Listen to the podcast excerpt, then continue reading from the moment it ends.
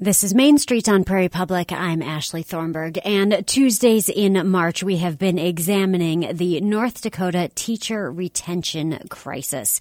We're doing this in partnership with North Dakota United. The Public Affairs Director, Tom Gerhardt, is interviewing teachers who have left the profession, those who remain in the classroom, and those who shape public policy affecting what happens in schools across North Dakota.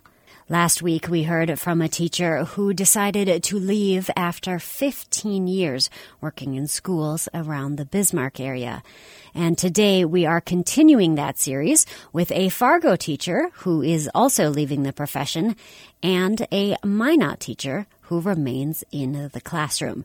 Kristi Reinke is the 2021 North Dakota Teacher of the Year from the Jim Hill Middle School in Minot. In this excerpt, she talks about morale, the support that students need, and what needs to happen to keep teachers teaching. Kristi, you got to look at the educator retention survey that we did at North Dakota United in January. What were your thoughts when you first saw the questions and then second uh, as we followed up with a press release, saw the results? Yeah, when I saw the survey uh, come out, you know, all the questions were definitely questions that needed to be asked. And then when I saw the results, it broke my heart. I, I wasn't surprised by any of the results. Let's just say that. Um, I know just from talking to many, many teachers, um, you know, even locally, it didn't surprise me. But then also to find out that this is going, uh, you know, on and around the state and the whole country, realistically. I know as uh, a teacher of the year, uh, you were recently out of state meeting with other uh, national state teachers of the year. So you do have that national perspective and local perspective. Can you tell me about any conversations? I know you were at the uh, college football championship game in Indianapolis. Did you have any conversations with educators there about challenges they're facing across the country? And then secondly, in a broad sense, can you tell us what's happening in Minot? Definitely the majority of our our conversations in Indianapolis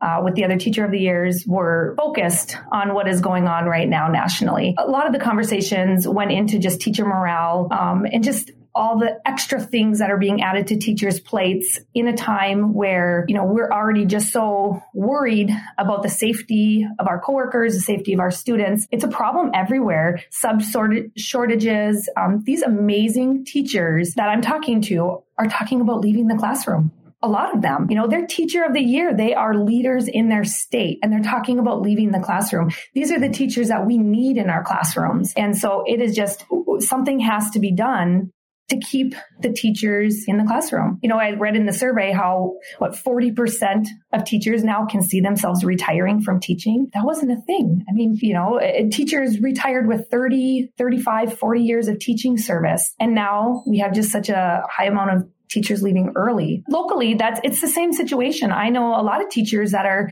you know, looking at other avenues, um, using their degrees in other places. We get into teaching to help students. And there's a lot of other avenues that teachers could go into to continue to help students. I, want them to stay in the classroom. You touched on a couple of factors that are impacting teachers, but could you dig into those specifics a little bit more? What are the, the challenges and the obstacles and the pressures that are be put, being put on people like you and, and folks that you work with in Minot? You know, one big thing that I know is, is a worry of a lot of educators or just staff members in general, maybe just not feeling supported. Um, there's just a lot of students who right now have gone, you know, the, the distance teaching or the distance learning really kind of created a havoc in some of these kiddos. They miss so much of being in the classroom that now that they're back, they kind of forget how to act. And I don't want to blame the pandemic for that, but realistically, it's a big part of it. So now we are working so hard at trying to help these kiddos with their social emotional learning, their trauma that they've been through. Um, and truthfully, a, a topic that I feel like is never really addressed is the compassion fatigue of the adults. You know, we work very, very hard to help these kids and to make sure that they know how valued they are. But there's not a lot of people doing that for the teachers and the staff members. And so we're taking taking on all this compassion fatigue from kiddos and working so hard, but we're forgetting to take care of our own mental health and that's seeing a toll. One of the statistics that came out of our survey, which included over 1,100 responses, which was pretty substantial, is 40% of teachers say they don't feel appreciated. But I think contrasting uh, this number I'm about to say to that, uh, really drives home a point. Only 5% of educators say they did indeed feel appreciated. 5%. You know, and I think that what's startling there, and we're lucky here, we have a, in Minot, we have a great community of parents. We have felt very, very supported by parents. And so I don't want them to feel like they haven't done, you know, their, their part. Where I think, and this could be me just guessing, the supporting part I feel like potentially comes from the legislature, um, the administrative people that are making the decisions. And although they might believe that what they're doing is supporting, I don't think teachers and educators and staff members are feeling that exact same way. I'll follow up in a few questions and see if you have thoughts on what we could do to help out our educators. But I was wondering while we're on the topic of, of some of the challenges, uh, are there some personal stories that you could share and conversations you've had with fellow teachers in Minot. You mentioned nationally, some of our great teachers are thinking about leaving the classroom. I'm assuming that's the same in, in Minot and the surrounding area and all across North Dakota. It is. It's the same. Um, I, this year, I've been very, very involved in our union for m- many, many years. And I'm going to say this year, I've probably gotten the most messages asking about retirement and asking about um, you know, what would happen if contracts were broken and stuff like that. It's startling. It's startling. And, I, and a lot of times I have to tell the teachers, you've got to stick out your contract at least, you know, and then do the best to support them to finish out the year. But I know a lot of teachers that, like I said, are looking elsewhere. And these are teachers that I could have seen retiring together after 30 years. Have you noticed in conversations that you've had that the issues facing our educators, is it more of a problem with younger teachers or veteran teachers, or is it pretty similar across the board? It's, I would say it's definitely more similar across the board. I've noticed both uh, veteran teachers and new teachers struggling. Um, one of the things I've noticed with new teachers is we're not getting as many practicum students and student teachers because I think that there are just so many opportunities now for people that are interested in going to education that sometimes they figure out before they get into those third, fourth years that they're going to do something else. And what I've noticed about veteran teachers is a lot of them are leaving before their actual, you know, full retirement benefits are kicking in. And so they're leaving and then still having to go find a new job for 25, 30 hours a week. But they're willing to do that because at this point, you know, the, the stress and the burden on their mental health, um, on their physical health is is just too much and so they're looking elsewhere for them. Let's pivot a little bit and talk about maybe solutions is, is too uh, hopeful of a word, but what are some things that could be done to help educators in Minot, in North Dakota, in the country? I think, uh, you know, North Dakota United President Nick Archuleta always says, number one, we need to listen to educators. So I don't know if you've given that any thought, but what comes to mind? And, and maybe you want to take it from a legislative perspective and break it down in, into silos to help at least bring some awareness to those outside of education? I think, you know, one big thing that would alleviate a lot of the the issues are protection of planning time. You know, everybody gets time during their day to do their grading and to plan for these really great lessons that we're trying to plan. But then it's often being taken away to do this meeting or go here. And right now we're using all our planning time to sub because we cannot find any subs. I think locally, one of the biggest things for us that would help is to streamline the subbing situation here in Minot. I don't know what the actual process is, but I know that people have had to go back three, four, five times to do different parts of the subbing. I just feel like there has to be some other way to make it easier because we need these bodies in the buildings. And right now, teachers are recovering for each other. Teachers are coming in sick because they don't want to put that burden on each other. Somehow helping the subbing situation um, would help grateful. We'd be so grateful for that. You know, another thing is just to stop adding things to our plate. Um, you know, in our district, we say, you know, there's two initiatives, but then all these layers below it that just seem to be another thing, you know, just maybe dial that down, take some stuff off our plate, give us time to breathe, give us time to take care of our ourselves without just throwing around the self-care word. Let us actually self-care. You know, it seems so little, but I just think things like that would be so helpful. We've circled back to this topic in conversations I've had with other coworkers and educators, and just the fact that moving forward and trying to solve this quote unquote is going to take all of us. Um, it's going to be an effort from parents, from administrators, from legislators, from citizens, from teachers. Just your thoughts on that? Yeah, I, it's the, the whole. It takes a village. It really takes a village. Um, and like I said, I know that you know the kids are our priority. They always have been. They always will will be. But if staff are not feeling, you know, with high morale, if they're not feeling cared for, if they're not feeling um, appreciative, they're going to go somewhere else. And then who is going to take care of the kids? That is truly the thing. Every time I think a teacher um, or a staff member makes some type of comment or or something like that, I think people take it as us not liking our job. I mean, we love our job. We love our job so much. I would do anything to retire from my job when I'm ready to retire. But we've also got to put our mental health. That's got to be the priority for all people involved, all stakeholders, all stakeholders. They just have to trust that we're going to do what's best for kids and let us do that.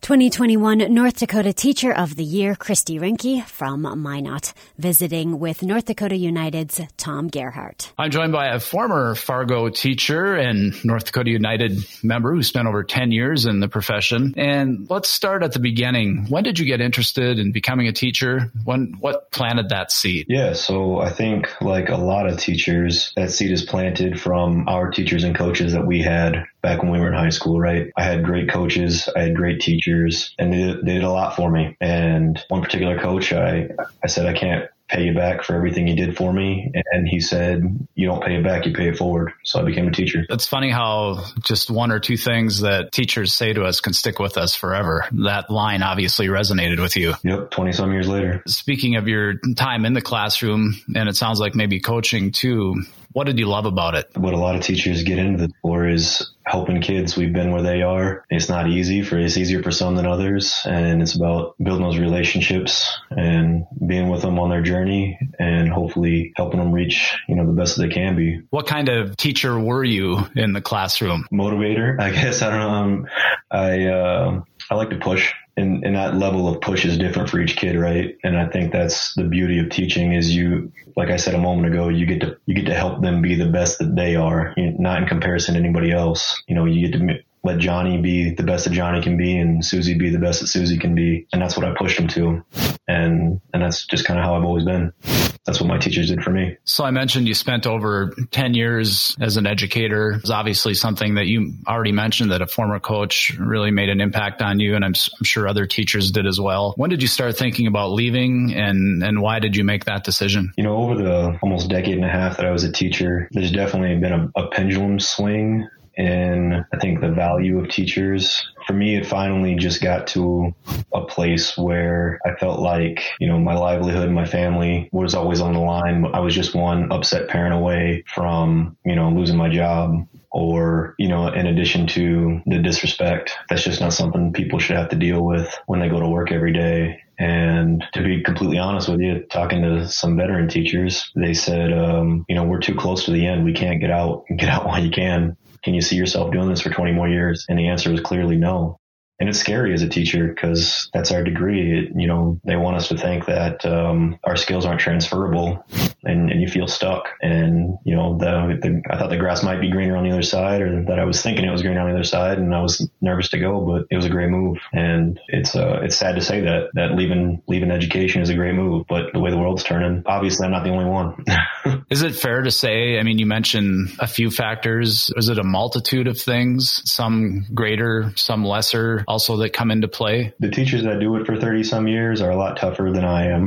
they have a lot more resolve than I do uh, because over time it just got to a point to where you know getting sworn at by a kid or being assaulted in different ways or you know those things get to you. You know, I guess full disclosure when you don't feel like you have the support of the school board. You know, a, a big thing for me was when they you know proposed the single salary schedule lane. That was a big one for me because I felt like I had done what I was supposed to do to get my education and continue my education to further my income and support my family. And then, you know, they tried to take that away and then being called expendable by the school board. It's just not, again, it's just not an environment that anybody should have to work in. Are there any things that come to your mind as solutions or at least things we could work toward so that we can keep this noble profession moving forward and frankly keep educating our kids and which obviously has an impact not only in our communities and our state but on our world. You know i think i think there's a couple of major factors. There's been and again you know it's not everybody right? The old saying is you spend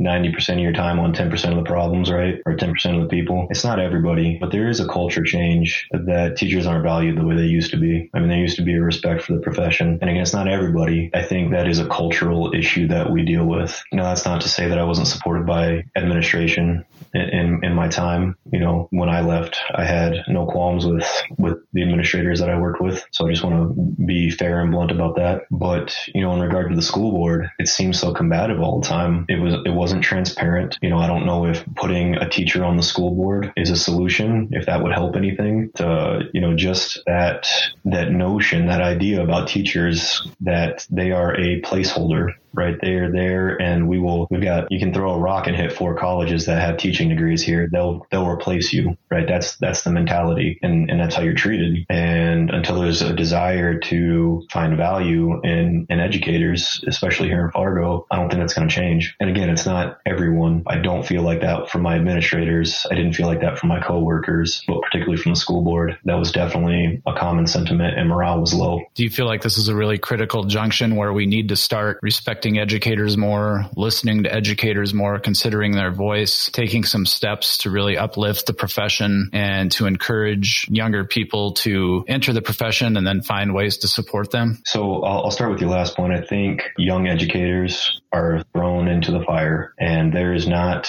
the support system for them that there should be because in all honesty, you don't really learn how to teach until your first year of teaching. You can student teach all you want. You can go to as many education classes as you want. You do not learn how to teach until your first year of teaching. So there could definitely be a better support system for new teachers. And as far as respecting teachers, I mean, you should just respect everybody, right?